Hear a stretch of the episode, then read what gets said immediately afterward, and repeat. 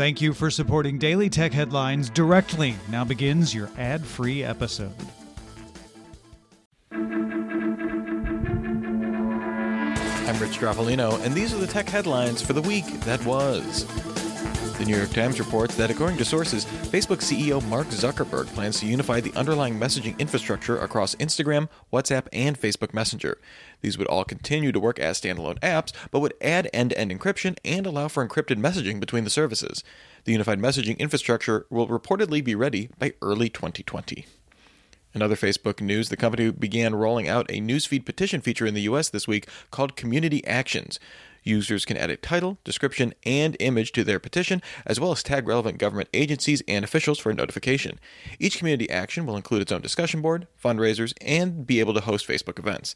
Facebook will display the number of supporters on a community action, but only the names of your friends will be visible. Facebook is trying to keep community actions focused on more local issues by showing special constituent flair badges and preventing tagging of some national politicians, including President Trump and Vice President Pence. Vodafone announced it will temporarily halt the purchase of 5G core infrastructure equipment from Huawei. The move was spurred by uncertainty over whether governments in Europe will ban Huawei infrastructure over security concerns. Vodafone CEO Nick Read said the pause would only affect European networks and is speaking to European governments to advise that a permanent ban could increase 5G costs or slow deployment. Vodafone is currently the world's second largest carrier behind China Mobile. The French data protection watchdog CNIL issued its first GDPR fine, citing Google 50 million euros. The fine comes from the onboarding process when setting up a new Android phone. The regulatory body found the process lacks transparency as Google uses intentionally broad and obscure language and requires clicking through 5 to 6 links just to find out how information is used to personalize ads, for example. CNIL also found Google broke GDPR data consent rules by not providing specific and unambiguous consent options and pre ticking an agreement into its privacy policy. The fine stems from a May 2018 complaint from the nonprofit noyb. In education news, Microsoft announced its new Classroom Pen, which works with recent Surface devices and is more durable than the Surface Pen, with a hardened tip and a slot at the end that allows teachers to tether it to devices to keep it from getting lost. It holds a single AAA battery and includes two buttons for erasing and right click functions. The Classroom Pen will ship in all Surface Go markets in February and be sold exclusively to education facilities in packs of 20s for $799.80, roughly $40 per pen. Classroom Pen will also work with any device that supports Microsoft Pen Protocol.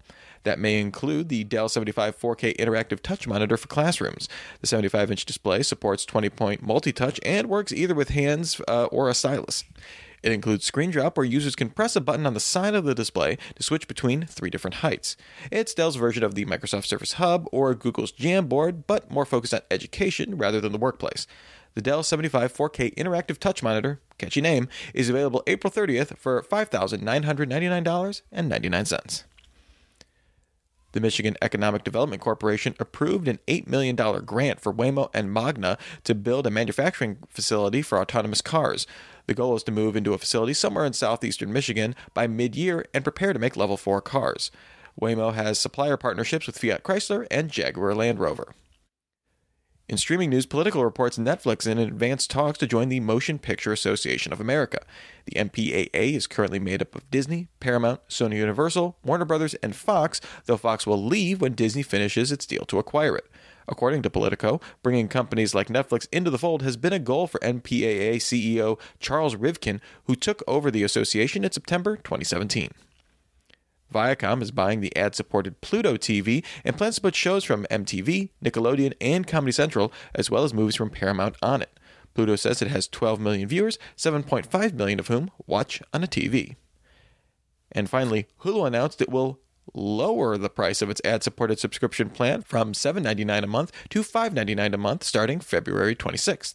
The ad free subscription will remain $11.99 a month, and the Hulu Live TV service will rise to $44.99 from the current $39.99.